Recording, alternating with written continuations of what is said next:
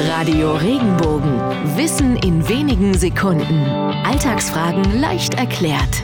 Wie kam der Hotdog zu seinem Namen? Anfang des 20. Jahrhunderts waren Frankfurter Würstchen in New York der absolute Renner. Ein Amerikaner hatte die Idee, die beliebten Würstchen in lange Brötchen zu legen, um sie besser servieren zu können. Kurze Zeit später veröffentlichte ein Zeichner einen Cartoon, der einen Dackel zwischen zwei Brötchen zeigte. Das Ganze sollte eine Anspielung sein, dass sowohl Frankfurter Würstchen als auch Dackel lang und rötlich seien und beide aus Deutschland stammen. Der Gag kam allerdings so gut an, dass die Würstchen im Brot innerhalb kürzester Zeit von allen schlicht nur noch Hotdog genannt wurden.